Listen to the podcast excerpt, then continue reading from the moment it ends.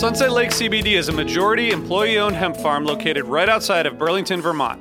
Before they started growing hemp, Sunset Lake Farms produced cream for Ben and Jerry's. Sunset Lake CBD doesn't use any pesticides or herbicides to grow any of its hemp plants, and they use organic fertilizer and other sustainable farming techniques to ensure the long term health of the soil and to minimize their carbon footprint. So, like all of us, my days are really stressful. By the end of the night, my kids are in bed, I'm taking a minute to chill, but I'm still unwinding. I recently started using the Relax gummies infused with CBD isolate, reishi mushroom extract, and ashwagandha root extract. I'm really glad I tried these because they really helped me get ready for a good night of sleep, and I really think I sleep better, so I'd highly recommend it. So check out Sunset Lake CBD today at sunsetlakecbd.com and use the code HFPOD for 20% off your order. That's sunsetlakecbd.com and use the code HFPOD for 20% off your order. Farmer owned, Vermont grown, Sunset Lake CBD.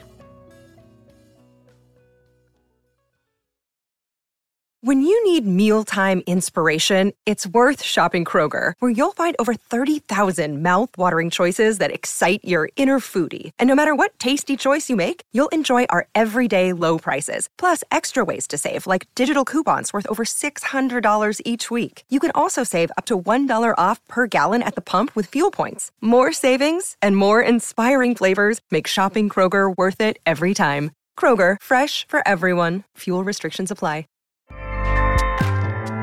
ACAST powers the world's best podcasts. Here's a show that we recommend.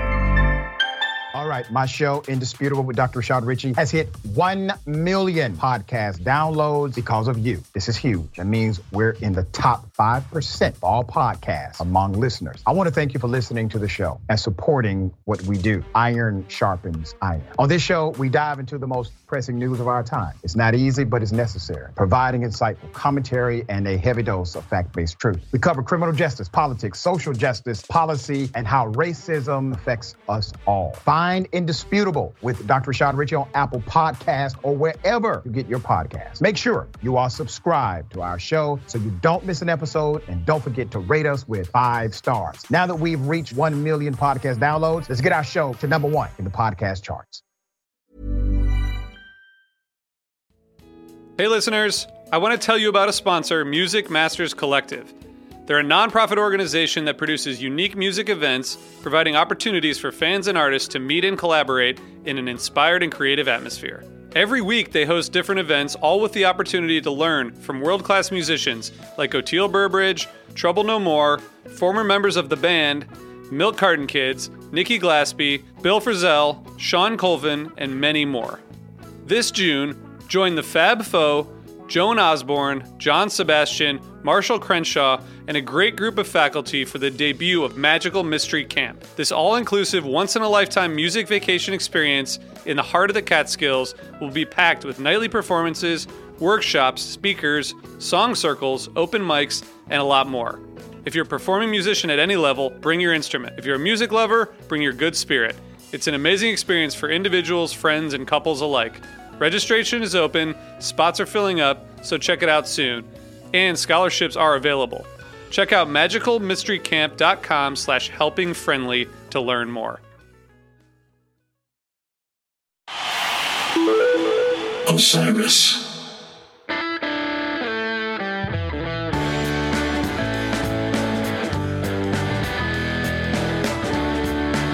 Let's go. We're here.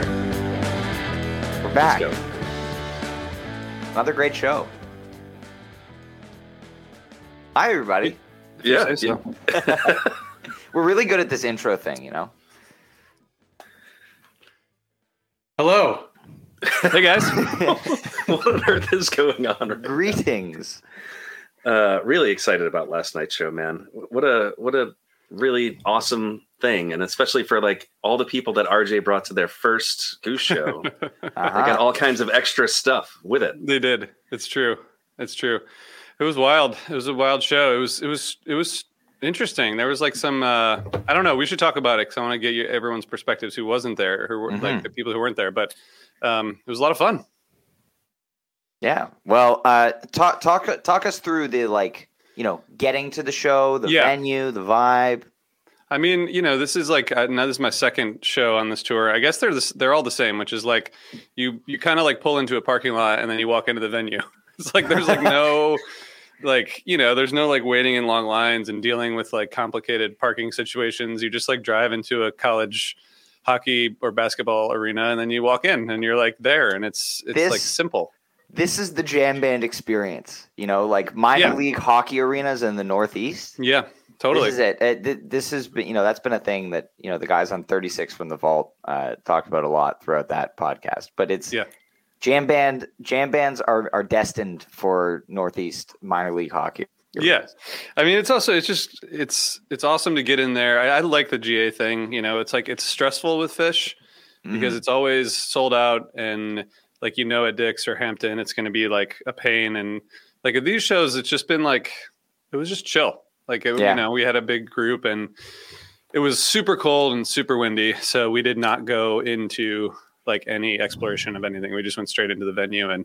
Um, it was great. Um, the getting in there was easy and, and simple. And um, I think Jonathan, who I was with all night, I think he's going to join us soon um, when he finishes his work job meeting. But Real um, job. yeah, so yeah, the one funny thing is that we the the bathroom lines were fine. The beer lines were extremely long the entire time, and partially, I think one of the other venues did this. I, I heard they they only sold cans, and then they you have to pour each can into a plastic cup before they give them to you. So like it's like these college really kids, inefficient. like very slowly pouring a beer in a cup, and then like a second time, and then you're like, dude, are you? You got to be kidding me! It's like twice the waste, and just really hard. So that was the only thing, but um, it was really, it was, it was great getting in. I, I love these kinds of venues, bigger than Moon and Township, but but still like totally, totally awesome. It's a similar experience at Lowell where Yeah. like I just Lowell was like hot too, and like all I wanted was a water, and like I was basically standing in this line and like watching them pour beers into cups. And Lowell it was also- excruciating. Did didn't Lowell also stop selling beer at like 10:30? I don't know. I, I like I probably got my last beer like right before the the goose set. That's fair. Uh, I, or like no, at separate. Um, I I just I, I just noticed. But um They sold out. They ran out of beer last night. wow, they, they weren't prepared. We went back during the tab set to get another beer, and instead we we each got a Mike's Hard Lemonade, which is like kind of exactly what that? we want, and it was just so good. It was warm too. It was like Oh, drinking man. warm lemonade. I mean, couldn't couldn't couldn't couldn't have planned it better. It's almost as bad as a hard kombucha. uh, there you go, Ryan.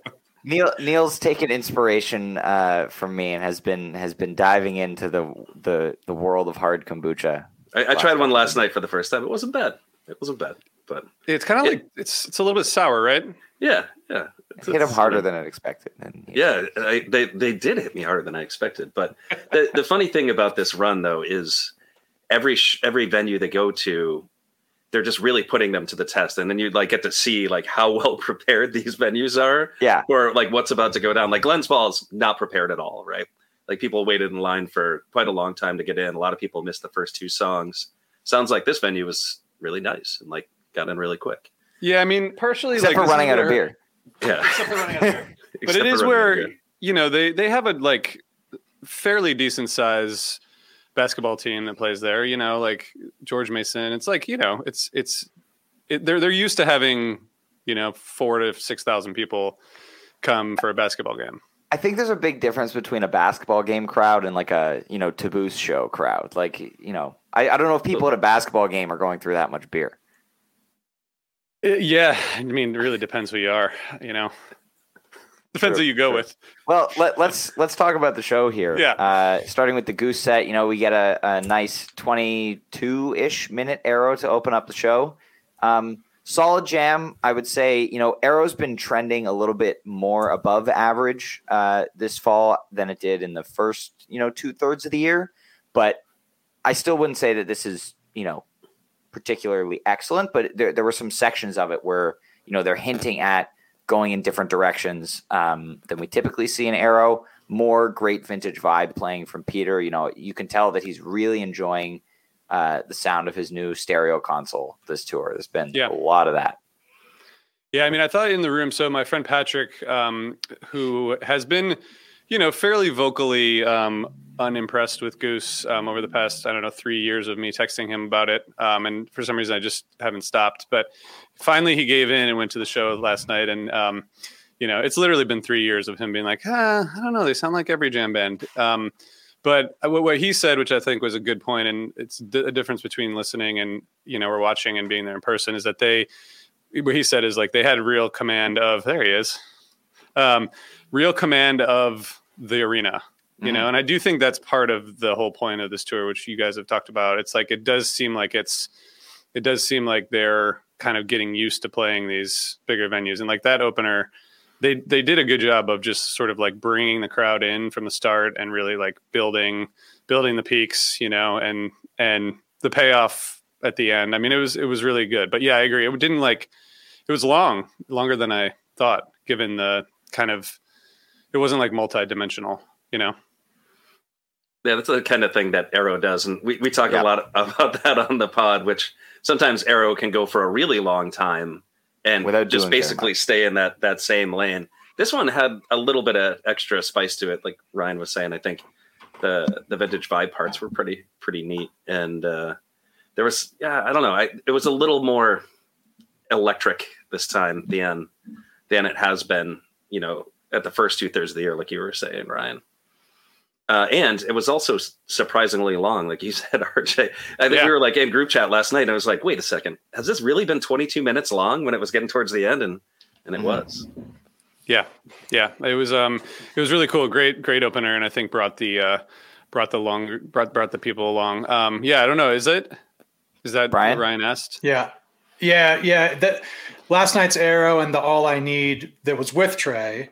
Um, we're both kind of in that 22 minute range. Um, nothing else has been um, has quite hit that mark.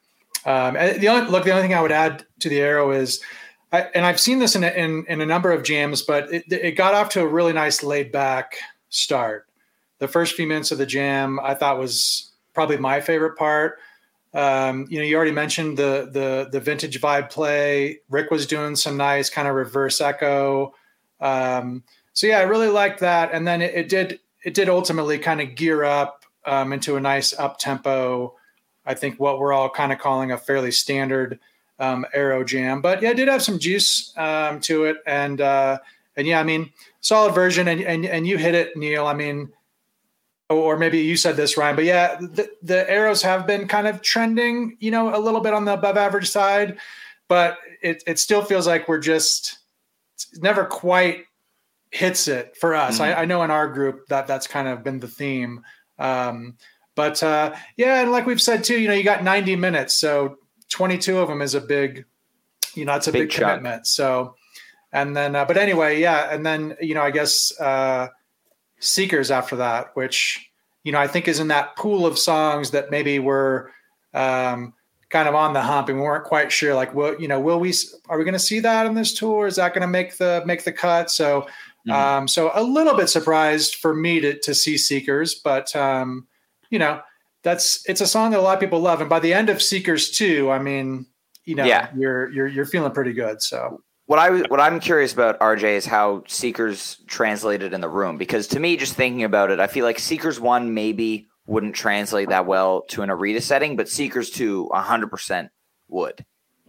Yeah, yeah, I think that's true. I mean, I was telling Jonathan that they they're called Seekers one and two, but like it's just the same song. It's just long. Yeah. Um, and you know, I think once, but but it's true that the first three or four minutes is sort of like, I think a lot of people were, um, like it was definitely like it felt like a breather.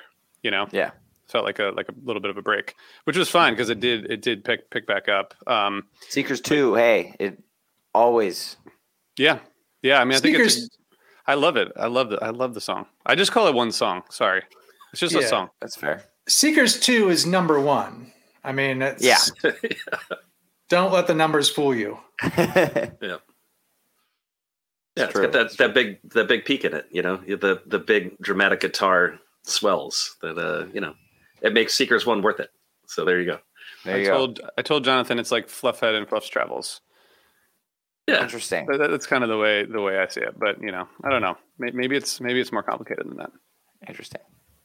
Um, and then we get Thatch uh, making another appearance, coming back quickly. Very happy to see this one again. Very, very happy. Oh, um, he's here.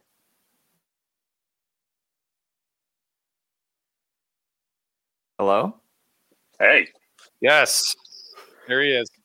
so uh, the pro- Off the bat. semi-professional podcaster can't get his computer to join a podcast tonight.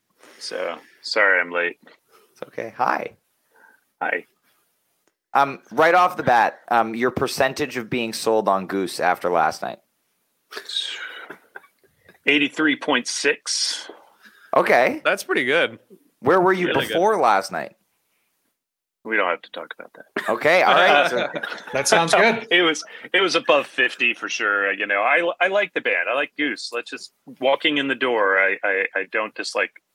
Didn't dislike Goose. Still don't dislike Goose. They're a cool band. Um, I enjoyed what I saw. Uh, production on this tour uh, is great. So first of all, they put on a good show, and um, they have they have good guests. At least on this tour. Um, so w- what's not to like, right? yeah.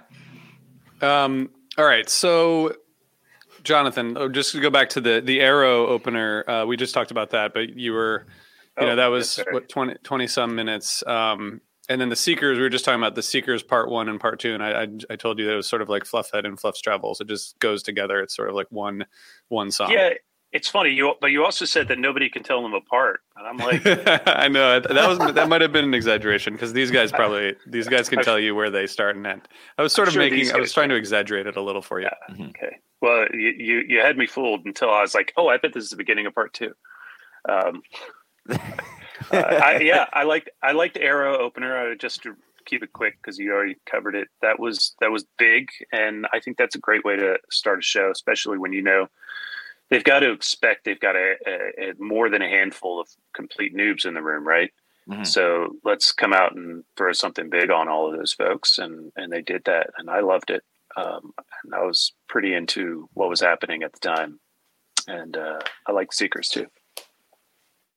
So for for what it's worth, um, every time I do a live set list, if I'm doing it from like the pod account, I get like question myself as to where Seekers Two begins. So you guys aren't Yeah, alone. Really? Like I always get like a little bit nervous. You're like, is this like, am I gonna get this wrong? this is the guy that's winning Fantasy Goose with, with um, this yeah, opinion. it's just like a, a like a Ugh. weird little like I'm putting this out into the universe anxiety. You know, you just want to get it I right. bet I bet Nate knows where Seekers 2 starts. yeah, sure. Nate is my brother. Uh, Um, uh, but it's because they don't play them apart. So like how you know why They why have- why yeah. twice. I mean, but okay, all right. I'm, I wasn't Come on, trying to be literal. I, I meant like yes. I Sorry. meant in general. In general, they play them together. Yeah. All right, I'm done. That's all. we were, we were just going. Uh, we were just starting to talk about Thatch. Um, you know, Jonathan, I'm, I'm curious to hear your thoughts on this song. So Thatch was debuted just on Sunday in Glens Falls. Second, this last time was the second time played ever. It's funny. Um, and they said on Sunday that it was two days old. So uh, happy one week birthday to Thatch. You know, uh, that venue is where I saw my first Phish show 28 years ago. And that night, Phish played a song for the second time. So keeping up that very, very specific streak uh, is something I'm really proud to do. Mm-hmm. Um, I like Thatch. That was cool. RJ pointed it out to me at the time. And I was like, okay, new. I mean, I would not have known it was new. Right. I had no way of knowing. And uh, it seemed pretty reasonably well lived in by the band at the time. So, yeah, it's pretty good. Yeah, for sure. Yeah, I thought it was cool. It's it's progressing. I mean, I think it'll it'll turn into a bigger bigger song, right? Mhm. You guys, do you guys think so? Yeah, that's a thing we've talked about a bunch. I think when I first heard it the first time, I wasn't really sold on it right away. And Then I listened to it the next day and I was like, I can see this song going really big. Um, and then the version that they played last night definitely seems a little bit, they seemed a little bit more comfortable with it this time, even still. And like, you know, it's like Jonathan said, it, it's, it feels pretty lived in already. So uh, I, I see this kind of going somewhere big if it's a week old and they're already so comfortable with the song. So, you know, when they get off this tour, I'm excited to see where they take it and maybe drop a 20 minute version on us. Who knows? Goosemas Thatch. It's gonna be good. I'm ready for it. It's definitely coming at Goosemas. No doubt. It's happening. Mark mark it down. it was. I thought that was a good. I mean, but it was like between Seekers and Thatch. I think it was a little bit like people were kind of like, "Where are the bangers?" You know. Yeah. I think that was. And then you got, you know, Then, you then we got the banger. yeah, we got the um my friend Patrick, who I think was watching. He he asked me a couple weeks ago because two of his friends were going to see one of the previous shows, and he was like, "What's Goose's You Enjoy Myself?" And I was like, "Well, there is there there There's isn't really one, there? one, but but Arcadia is the most played and they're and like the most well known song. So like that, I guess that's what I would say. And then when it started, then he was like, "So this is the Goose." Yum, and I was like, not really, um, not not in any other sense, really. Bad analogy. Yeah, where where's the where's the seven minutes of intricately composed music? Like, Yeah, you're just not gonna get. It. It's so so sometimes it is a little funny because you know on the on the and I'm, I don't want to get any grief for this, but on the Phish fan side, you know where a lot of the hate comes, you know what I mean? It's like oh, you know, too much like Phish and this Phish and that Phish, but then you know, and then and then people start to get a little bit interested, and their first question is, well, what's their yem? yeah, It's like well, So, can I talk about this? I had some thoughts about this earlier, and I don't Yes. remember. You know, we did a podcast after Trey sat in and talked with a couple of you guys then, and uh, the first time at Radio City. And I don't remember what I what I talked about then, but I, I was thinking today about this, uh, you know, Phish goose thing, and people, you know, s- I talked to somebody walking out of the show last night, and he's like, "Yeah, you know, it sounded a little bit like Phish." I'm like, no, not really. it, it I mean- doesn't. Uh, Right. So, uh, thank you for the backup there. Uh, the to me, and I, I was texting with a friend this morning uh, that it sounds they sound more like a 21st century indie band, whatever that is, uh, that jams. And surely Dude, Phish is in their 100%. back pocket as something they've listened to and respect, possibly inform some of their jamming, but I don't really think they sound like Phish in any way. So Mhm. let's not to disrespect Phish. I would never. But let's, you know, put that behind us, people. A band doesn't have to sound like Phish to interest people who like Phish, or it shouldn't. and if it does, then you're out of luck because there is no band that really sounds like Phish that's worth your time except for Phish. and, and if they do sound a little bit of a little bit like Phish a little bit of the time that's okay you know like Of course. Yep. And it's probably attributable to shared influences, or again, you know, they are a little bit influenced by Phish, but I mean, there is no Yem. Yeah, If you want It- it- Yem, it- there's a whole other band that plays that. and you know you, you said when you, 500 when you described it as like 20 the 21st century kind of indian things like that that that there seems to there seems to be a movement now on this indie groove label. That that that seems to to have really caught on. And you know perhaps that's one of the better monikers for for their sound you know? I've got no problem you with that one A lot of those, a lot of the bands that wear that moniker are less song oriented than Goose is. I mm-hmm. mean, they're writing, they're writing songs. Yeah. Like good Yeah, I think that was like maybe six months ago that I tweeted that Goose sounds way more like Vampire Weekend than Phish, and I got like a lot of. I mean, I, I it was, it that's was a conversation partially starter. partially just to see what happened, but um, you know, got got a lot of shit from people. But I like I think you're right, Jonathan. It's about this. It's about the songs. Like the the band is about the. I think they can jam, but I don't think that's what makes them so unique to me. Hundred percent. For sure. I mean, we talked about it just the, the last time we recorded when they did This Old Sea, and like that song, standalone, jamming aside, is an incredible piece of music. And, you know, we talk about it on the pod every once in a while. When they play something like AEIOU, when they cover that, that's nobody's showing up to hear like any kind of guitar solo or anything in that song. It is purely to hear Rick sing that song, and he does it so well. Um, and the band is just so good at executing songs well. and and you know it's one of the reasons why I'm a huge fan of the band. Yeah. So now let's talk about this big jam. I was gonna say, yeah. Yeah, like, this now that we've talked about their gushing about their songwriting, Yeah, um, I would like to take a moment to um, call uh, Peter out for finally using his Prophet synth uh, this tour because it's just it's kind of been sitting there for most of the shows. Most of his synthesizer playing has been taking place on the Nord behind him. Um, so I was very happy to hear him uh, hit it during this jam, and just the way he was, you know, kind of subtly laying in textures underneath what the rest of the band was doing was just so perfect. Um, and listening back to it this morning, I was just like, yeah, like this is amazing. Th- this is probably my pick for Arcadia of the year so far. Um, you know, the, the song hasn't had you know a year like it did in 2021 uh, for sure, but you know this is I think at the top of the pile. It, it was excellent. Jonathan's out. That's all. He said his said his thing. He's gone. Yeah, It's yeah. gone. I, look, I, I don't agree with Ryan's take either, but I'm not leaving. So I do that. I, I know that you is like the. Nashville one. I hadn't thought about that. What, how long was it? I mean, not that it matters. Not 17. that it matters. Seventeen. Okay. All right. Yeah.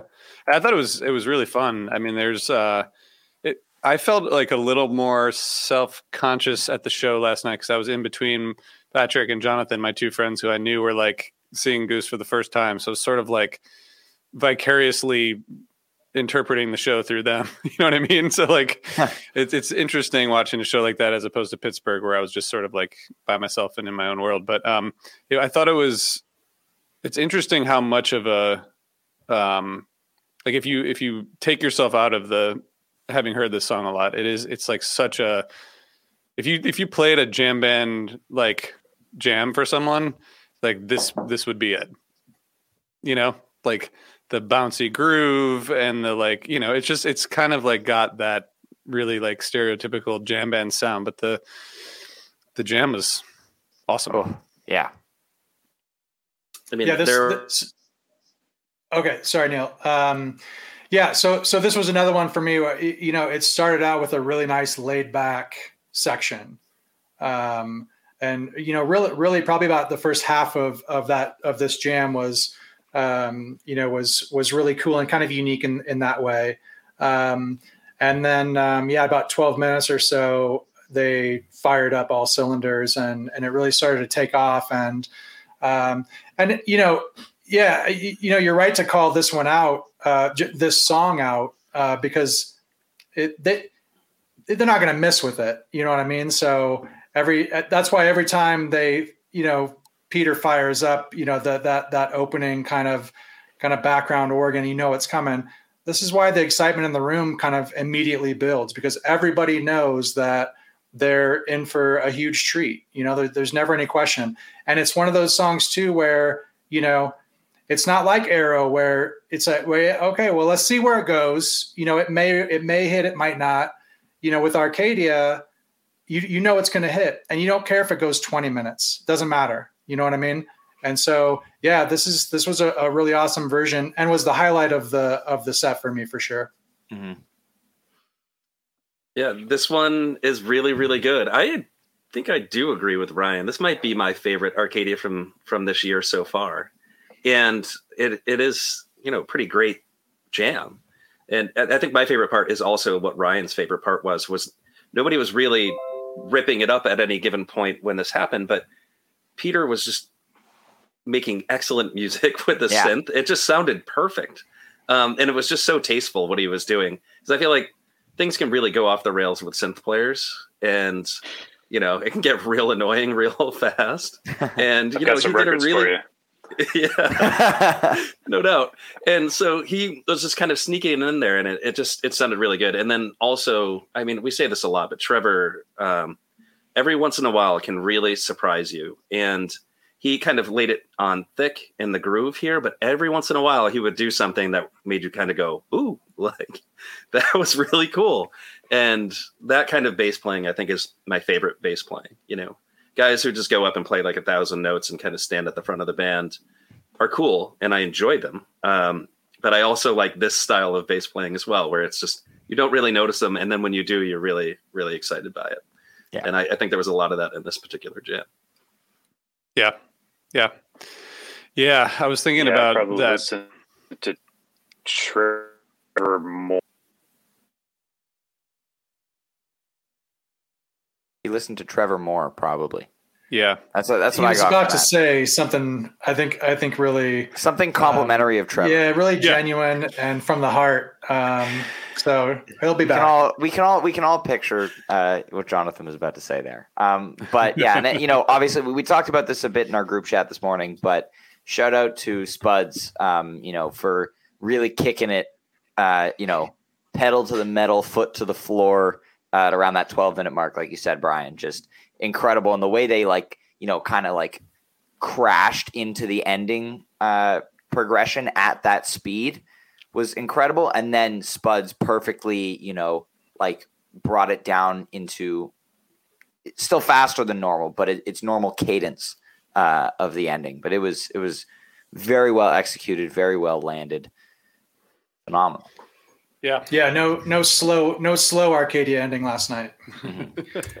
like we've been seeing, which which are awesome. But yeah, yeah, I, I like right, the Ryan. I mean, unpredictability. just- you might get it, you might not.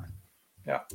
Yeah, and then you know, and then they bring Trey out, and we we get Hungersite Tumble, which very solid, uh, solid jamming last night. Nothing, nothing crazy, you know. Um, Yep. Trey, as, as I tweeted it last night, but I could hear Trey hit the first few notes of that Hungersite guitar solo over and over and over again, like forever.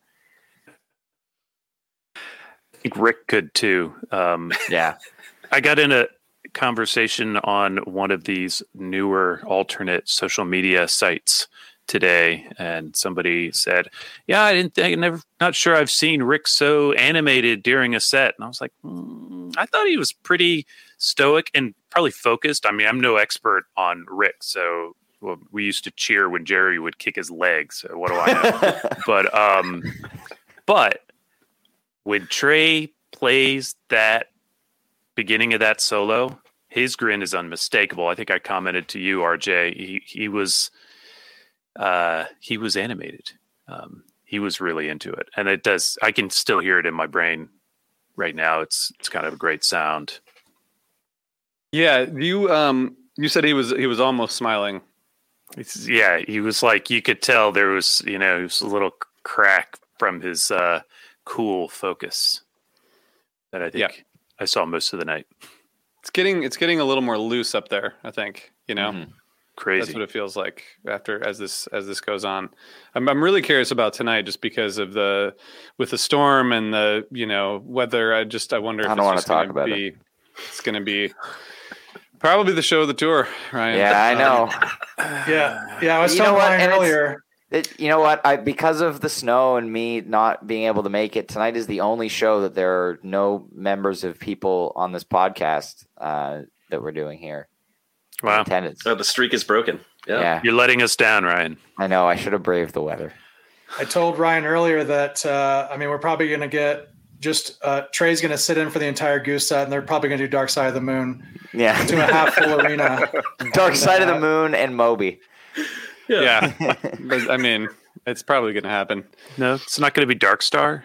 God, guys need to aim high. I know. God. That would Um, be something. what, Jonathan? What what else did you notice in the in the collaborations? Because we've talked a lot, and and most of us have have seen some of this live. Um, what were your takeaways just doing the you know during that um, collab? Well, I, I, I, you know, watched Trey at the Radio City thing, and I feel like he kind of knew, like he knew Hungersite, and uh, he was excited and engaged. But watching him last night, he was, I think, he knew the material, he knew the songs, and they were. He was not just playing riffs along with Rick; he was harmonizing them Yeah. saw that a lot during the jams too where they um you know in exchanging licks and whatnot one of them would land on something the other would harmonize in a different place in the neck and you know and then we got the three parts but i'm getting ahead of us um and uh so yeah i think that trey's invested in the material when he's up there with them and i, I which is just got to be absolutely thrilling to the band. Um, you know the whole experience is probably amazing, but then the to see how invested and into it Trey is when he's up there. Um, they converse well too, uh, musically, and um, yeah, it's it's a lot of fun to watch. And I've already I've I've actually had a running little playlist of all of the Trey sit-ins on my on my nugs, and just happy to keep adding more every show. Mm-hmm. Yeah, I, I, I, think that's been yeah that's been the theme of this tour from the start is that Trey has clearly, you know, worked on these songs, um, and whether he's doing that just for a couple hours that day or, or what I mean I don't know. It, it, could be it could be as simple as that, but, but yeah, he's clearly coming out. Um, unlike Radio City, where I think his sit-in was perhaps longer than expected, and so you know he wasn't maybe prepared for some of those songs, still crushed it. Um, on this tour, he's been prepared um, for for these songs. Now that all said, um, the tumble, uh, I, I'm not, I'm not, I'm not 100 percent sold that he had that one down all, all the way.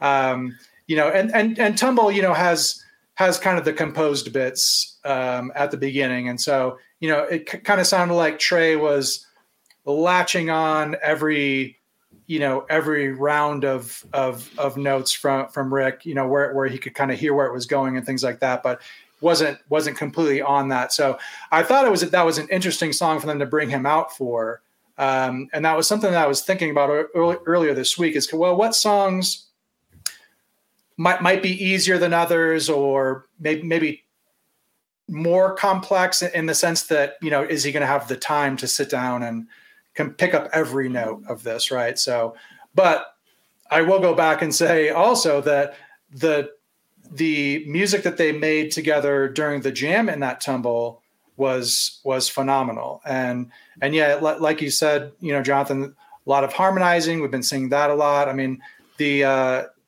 you know i, I we even made a comment or i made a comment one day um, that maybe it was kind of starting to sound a little bit you know repetitive by like night four.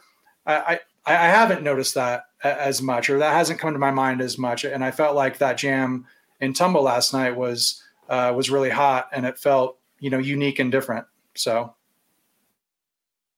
yeah, I thought it was yeah. pretty different too, for sure, from what I was expecting.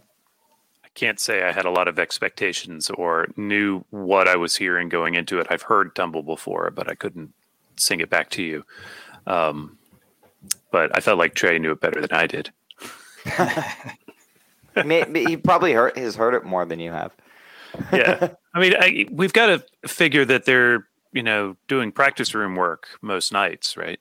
Mm-hmm. Not just sound check work. Yeah, yeah, yeah. It's uh, Ryan and I ran into a member of the crew in Mohegan. I've mentioned it a couple times now, but um, I keep bringing it up.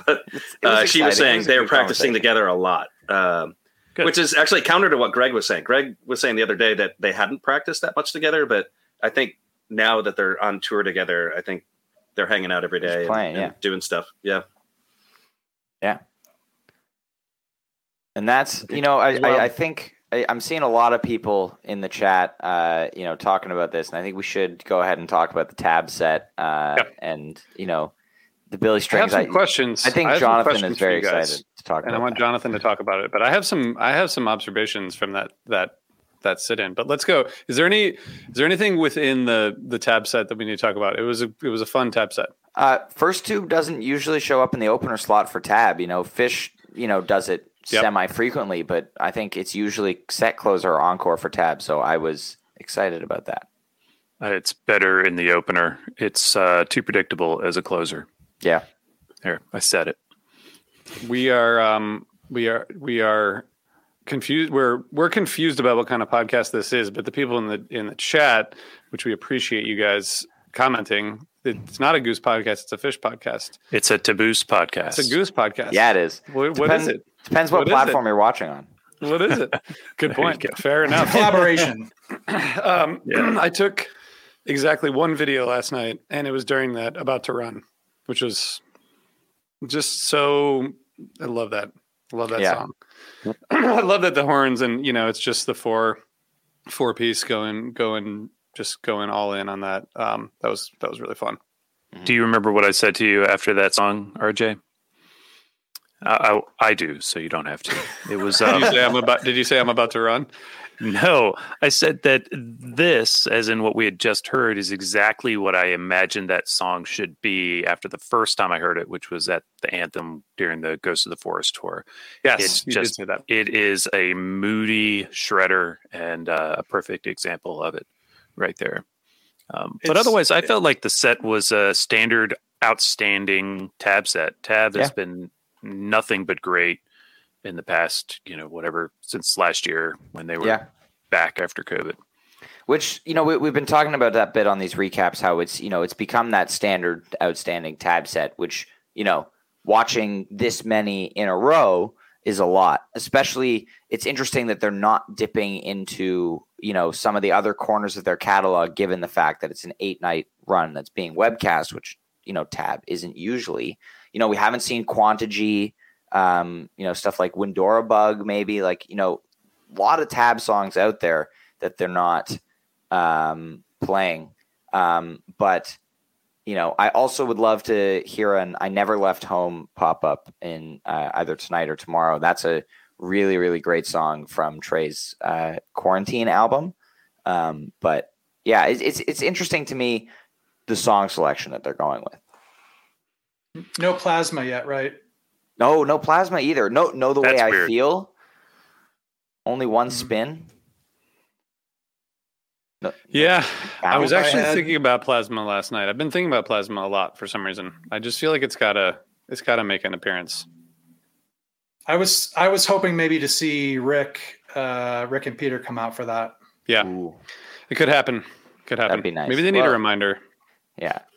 Well, I'm I sure they're mean, watching. So the the, the Billy the, the Billy sit-in is funny because you know for those who don't know, um, uh, friend of the pod, uh, Noah Ray posted a uh, uh, a fabricated photo of some road cases with the Billy Strings logo on it. It, Uh, well, hold on. It, it was it was scientifically Yeah, proven.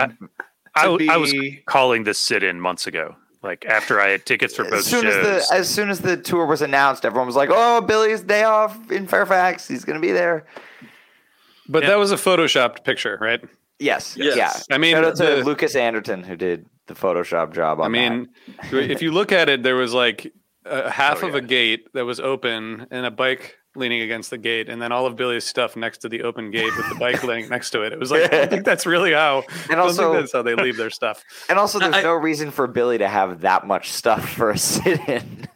I mean, for what it's worth, when when Trey was doing the Radio City sit-in, and I happened upon his stuff being basically in the middle of the street in Manhattan, it Nobody almost didn't that one seem either. real. Yeah, Like it, Yeah. it seemed completely fake to me. Like I people like, definitely thought it was fake, right? well, uh, yeah, well, yeah, I thought yeah, it was this- fake. like I, I was staying at the Marriott across the street, and Yeah, the guy you posted uh, it anyway. came through the front door, and he's like, "Hey, there's a guy on the street with all the Trey's stuff," and I was like, "What are you talking about?" He's like, There's a guy with like all the Trey's guitars, and I walk outside and I saw it, and I was like, "This can't be real!" Like it was literally across the street from the venue, so they had to push this stuff across the street, in Manhattan. So like when I first saw that picture, I was like, "This is reasonably believable." I don't know. I mean, Trey left his stuff in the middle of the road in Manhattan, but um, then you zoomed in and it was like blatantly fake. Yeah. Yeah, So- yeah. But Well, props to Lucas for not using a photo that had his stuff across the street. Right. Yeah. that's- Yeah. Yeah, Yeah. Yeah. Yeah. Keep it, keep it going a little bit. Um, before we go, I just want to um, just a little bit of trivia here from Toph B. Pretty sure Osiris was created by Tom Marshall, Marshall, the lyricist of Phish. That is true, and co-founded by Tom Marshall and co-founded by me. All right. Sorry. Don't you forget it, Toph B. Yeah, so RJ, I think, can tell us what this podcast is. He also Yeah. created HF Pod, so uh, like, like I don't know anything. I don't know anything about shit. I'm just here to Podfather. laugh with Can- you guys. Can I say I went to the Billy Strings show on Wednesday night? Yeah. It was an outdoor show. It was Cold. cold. Yeah. It was great, and um, and I knew that I was going to this thing last night, and I was optimistic and hopeful because again, Billy had the night off. He's playing the anthem in DC t- tonight. Um, which aren't you going to that, RJ? And um, no, you're not going to. Other people are going to that, I'm Yes. sure. because it is probably very sold out. But uh, you know, we knew it was a possibility. Uh, had a great time. Yeah. and I was exhausted when I went to the show last night already, and uh, and then we heard that he had actually sound checked. So, you know, we had seen the fake picture, and then we heard the tangible rumors on the ground, and we just knew it had to be real. And we waited, and then they didn't open the doors. You guys all pick up on that? Was that all over the Twitters? Because I was Yeah. off my phone. So we're standing at the doors at six o'clock, and there's a sound check still going on, a late Yeah. sound check.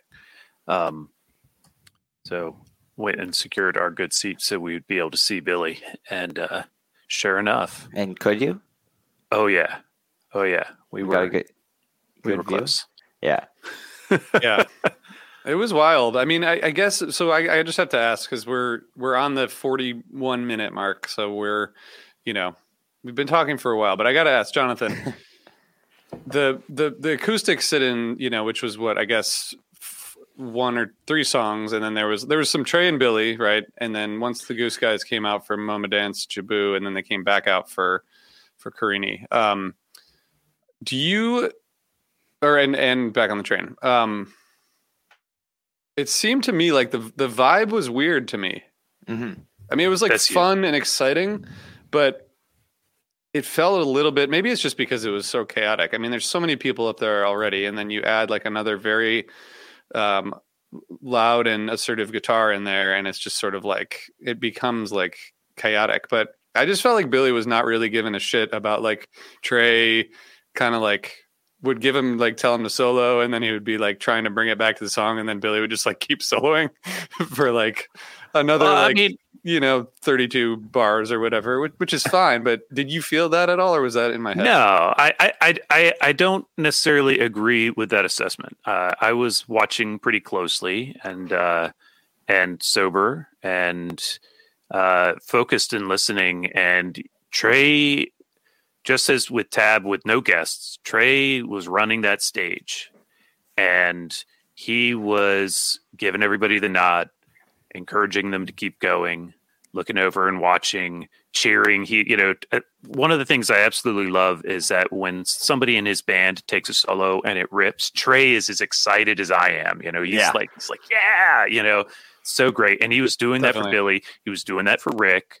Um, you know, I, I feel like he forgot that Peter was out there. So at one point was it get back on the train uh, when Peter took a solo on the organ.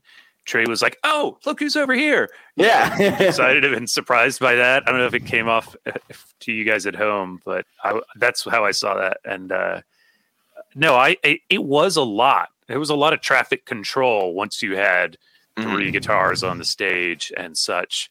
But I feel like um,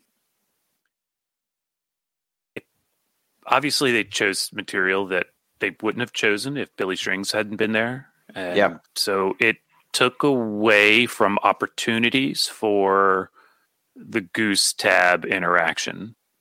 Yeah. And if you're Yeah. solely there for that, I could see that being disappointing or what have you. I get that. But I think we ended up with a unique and special night of music. Mm-hmm.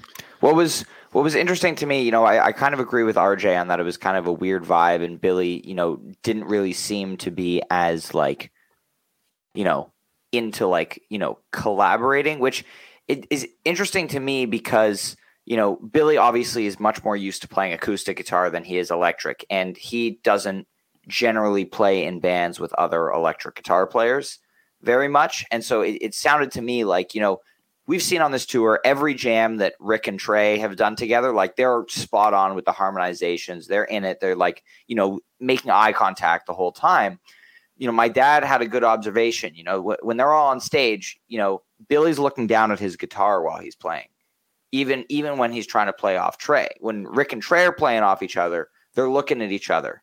And so it felt to me, you know, the few times that Billy tried to do the harmonization with Trey, that he maybe missed the mark a little bit and it, it sounded a little bit sour.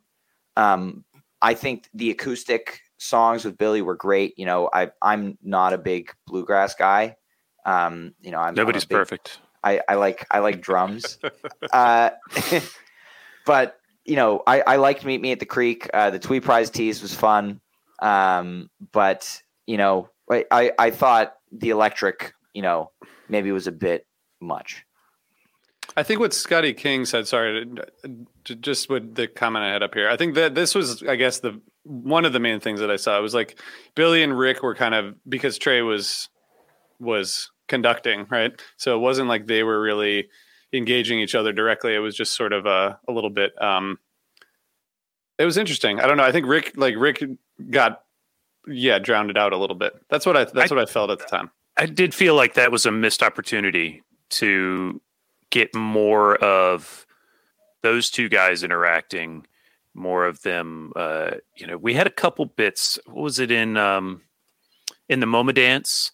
There was this pretty cool bit where all three of them were peaking, you know, on the guitar riffs pretty hard. Um, maybe there was another bit in back in the train, but by and large, it was a lot of passing around the conch, if you will, and uh, just passing the lead around the room, which is, and then Trey engaging whoever had it. Um, and I, I gotta say, can I just say one more thing? Sorry, sorry, Brian. Um, no, no. Jonathan and I saw. I, think I first saw Billy Strings in 2016 or 2017 at at the Festy. Like I've I've seen him a lot uh, over the years, and he's awesome. But he, that guy on the electric guitar is fucking outrageous, and and it, it's not just like he was playing some like jazz kind of chords in there in the the MoMA dance and the Carini. Like he was, it wasn't just like the acoustic picking translated to electric. Like he was playing some complicated and really beautiful guitar. I mean, it was yeah, he's, I, he's, I, he's awesome. I recommend people go and listen to the Billy and the Kids stuff from back New Year's. Oh yeah, that was really good. Um, so, like, it's true he doesn't play electric guitar professionally every night like Rick, um, but he's got some chops. Um, and I, I, I do. I think this could have been better, but I, I absolutely thought it was terrific, and um, I want more of it. And I wish the Carini had lasted another fifteen to twenty minutes. I think that's fair. Uh, I was struck by like just how creative Billy was in some of those. Um, in in the MoMA dance, there was a, a, point where they were kind of doing the the twin lead thing, and then Billy kind of picked it right up, and then basically just started playing Allman Brothers riffs, uh, yeah. which I thought was like hilarious. Like he heard it and he thought the same thing that we all think, which is like oh, this kind of sounds like the Allman Brothers. And he was just like, fuck it, I'm going to play some Allman Brothers. And then there it was. So I, I thought that was pretty cool part of the set. Yeah, Billy's representing that voice. It's just like when uh, Trey had him, you know, trade vocals on Back on the Train, because when Billy took the, the second verse Back on the Train, as soon as the first words came out of his mouth, Trey is laughing because he's nailing the way that sounds, I think. Yeah. I just wanted to ask. Well. You, I just wanted to ask you, Jonathan RJ, did you notice any? So you talked about the musical kind of interactions and or lack thereof, maybe between Rick and Billy. But did you notice, you know, after they were done playing and as they were walking on and off stage, that there's from the from my vantage point on the couch, there also seemed to be a, like a conspicuous lack of interaction there as well. Uh, you know, there were a lot of hugs flying around, you know, between Trey and everyone, but I didn't know. I, I don't think I ever saw Billy and Rick, you know, fist bump, high five, hug. Did, did the cameras miss it or did you guys notice that? I didn't see it, but um, I wouldn't read too much into it. You know, uh, I know when he was done, Billy was, you know, grappling with unplugging and dripping his wires off. Rick, you know, was finishing up and he went off around the keyboards, whereas Billy's exit was around the horn side. And, you know, but they all end up in the same place in the back. And I'm sure it was fine.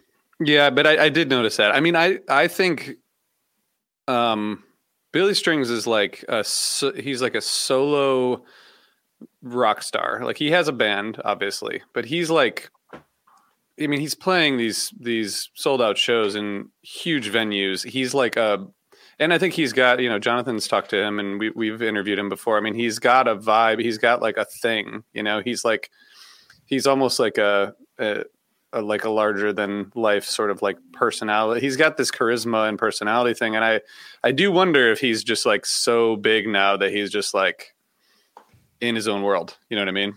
Like I, I do wonder about the backstage hangs, and, and we should try to ask what that's like at some point from from you know people in and around the band. But I, I definitely felt that, and I'm I'm curious if he's like in in his own world now because he's so big. Well, I, my question about the backstage hangs was: Was Billy going to have to go out to the loading dock to smoke a joint? Um, because you know He'll do he's whatever- gonna He'll do whatever the rest of Goose has been doing the whole tour. right. Yeah, Jeb Jeb usually has his own room. he does. the He does have story his own because room. you know Trey's gonna Trey has his you know own sort of isolation protocols, but he's gonna hang with Goose, and surely he was hanging. I imagine that the Goose set involved a a lot of rehearsal backstage with Trey and Billy. Um, so I don't know. Yeah, and then they're we like can they've, speculate they've all played day. together before. exactly. you know? We don't know. They they definitely like. Ha- I mean, they're they're the two biggest acts in this in this broader scene at this point, and they they have played at festivals, and I mean, obviously they have a lot of respect for each other, and I'm sure they're friendly. But it, it is interesting because I think the the humility of of Trey and of Goose this whole tour has been notable to me. You know what I mean? Like, and that's part of the thing about the playing. Like, um, Rick is Rick and Trey are so deferential to each other when they're playing. You know, Mhm. it's almost like they're like overly respectful of each other's place. And I think that's the thing. When Billy was just shredding, he was like, I mean, obviously he was listening. It wasn't like he was in his own world playing, but I think there was a little bit more of just like, fuck it, I'm jamming. Um, than when Trey and Rick are like kind of very closely watching each other and, and reacting to each other, but also throwing a third wheel in there. You know, I was saying earlier to friends, like, it's like when my wife invites two couples over for a dinner party, and I'm like, well, why don't we invite like three more couples? It'll be fun. And like, it usually is The fun, dynamic like, is sometimes it's not different right. and it's chaotic. And then like someone gets super drunk and falls, and you know, it's like you, you throw a third a have a third thing in there. Uh, uh, You know. a, a third almond. yeah, right. Exactly. Exactly. This The is uh, story Patrick is a good RJ point. needs to Maybe use the handrails. maybe they're only enjoying Sunset Lake CBD backstage. Highly recommended. Use use the code HF Pod for twenty percent off your offer. There you go. There you go. And if you're into mushrooms, check out Versio Wellness. Code Storm Sound 15. Uh, well, we got two shows left. That's it's crazy. I'm sad. I, like it, it's like I was saying this the last time we recorded. I just like the thought of it ending kind of bums me out. But it's. I mean, I'm so grateful for all this music. It's wonderful. Yeah. Yeah, it, it Every- can't last forever. Um, right. But Mhm. wow, what a gift! And any predictions for these last two nights? Rockdale with Trey, Madhuvan with Trey. Yeah. Both Hope, I hope the Rockdale is tomorrow, but it's probably going to be tonight. Bob Yeah, Don. Oh wait, sorry, wait, wait, wait.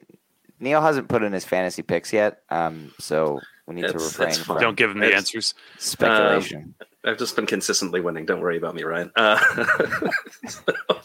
Forty seconds. oh man.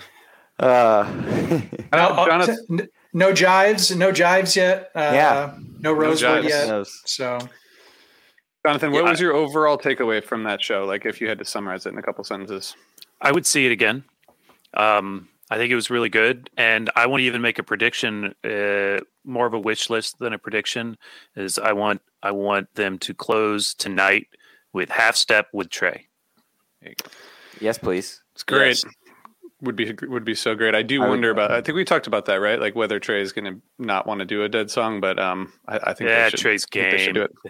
Will I they? was wondering ask if they were going to do a Hornsby song with Trey. I would love the way Yeah. it is with Trey. That would be that'd be cool. I would have liked to have seen that. Um, everyone who's commenting, thank you all. Hope I hope we did this show justice. There were there were five of us. We threw in a we threw in a third heavy hitter here, and you know it, it all kind of the wheels came off once Jonathan joined. Yeah, sorry about Got my, rowdy. uh, technology problems and interruptedness. That was awesome. Listen, you know what? You're you're now most of the way sold. Now we'll get you to your next show and on the road to 100. I gotta say, I'm I'm looking forward to two sets of Goose soon. Yes. Us as I am- well. I'm a little bit surprised by like you know you go to these shows and like last night, Jonathan. I think when when Goose started, it was probably half full, right? and then No, it's more than that. th- but- three quarters. But then, but then, like like people are going to see Tab. You know, I mean, not not everyone, but like a lot of people are like coming in half, not half, a third of the way into the goose set, and then you know, I just I wouldn't I wouldn't miss I wouldn't miss the, don't miss I- the goose I- set. I don't Well- think people are are missing the goose set. I mean, you're discounting a little bit of beer line situation, and uh, but it, surely it's General lateness. you know acknowledge that this a full or mid-size arena tour is happening and working because it's both the bands on the bill. So of course, there's as I mentioned earlier, there's people who aren't hardcore new uh, Goose fans showing up. They're noobs to the uh, first band, and you know, and then you always have your stragglers, people who are find it are incapable of arriving on time for a concert. Yeah, Um, yeah, that's fair. Yeah, that's fair. There we go. There it is. Well, we we will be back tomorrow, same time, same place. You know, you know the drill. Talking about Syracuse tonight, the Dark Side of the Moon that's going to get played. Uh, I, I am curious to see how full the venue is tonight, given the fact that you know we're seeing more and more tickets popping up, people unable to go uh, because of the incredible amount of snow in Buffalo. Um, you know, very sad. I won't be there, um, but drive drive it'll be fun. safe. Yes, if anybody Yeah, is still on their way, and you know, hopefully everybody in Buffalo is doing well. Uh, hopefully your power stays on so you can webcast. You know, we'll still be tweeting. Twitter still exists, so you know for we'll, now. we'll be there. I will say, guys, just I, I wonder about Syracuse and Reading, but and I'm going to Reading tomorrow. But I think around in in the section where I was last night and in Pittsburgh, I would say that like 75 percent of the people who I talked to, it was their first first Goose show. Oh yeah, S- small sample size. I don't know if you guys saw that in the earlier shows, Ryan or Neil, but um, it definitely like I think I think they're they're getting a lot of new exposure and and probably a lot of new fans out of this, which is which is awesome. Psyched for it. yeah. All right, We good? We good? I think. Yeah. All right. Well, do it.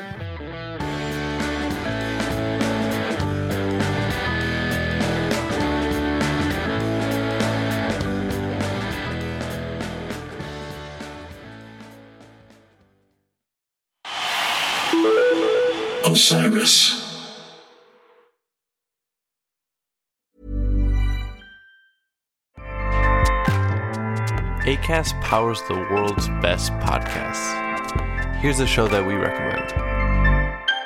Right, my show, Indisputable with Dr. Rashad Richey, has hit 1 million podcast downloads because of you. This is huge. That means we're in the top 5% of all podcasts among listeners. I want to thank you for listening to the show and supporting what we do. Iron sharpens iron. On this show, we dive into the most pressing news of our time. It's not easy, but it's necessary, providing insightful commentary and a heavy dose of fact based truth. We cover criminal justice, politics, social justice, policy, and how racism affects us all. Find Indisputable with Dr. Rashad Richey on Apple Podcast or wherever you get your podcasts. Make sure you are subscribed to our show so you don't miss an episode and don't forget to rate us with five stars. Now that we've reached 1 million podcast downloads, let's get our show to number one in the podcast charts. Without the ones like you, who work tirelessly to keep things running, everything would suddenly stop. Hospitals, factories, schools, and power plants, they all depend on you. No matter the weather, emergency, or time of day, you're the ones who get it done. At Grainger, we're here for you with professional grade industrial supplies. Count on real time product availability and fast delivery. Call clickgrainger.com or just stop by. Grainger for the ones who get it done. Hey, what's up? My name's Lurk, and I'm the host of Lambgoat's Van Flip podcast. Every week, I have in depth conversations with bands from all over the scene, big and small. We also like to keep our finger on the pulse and showcase up and coming bands on the show as well. So come check out Lambgoat's Van Flip podcast.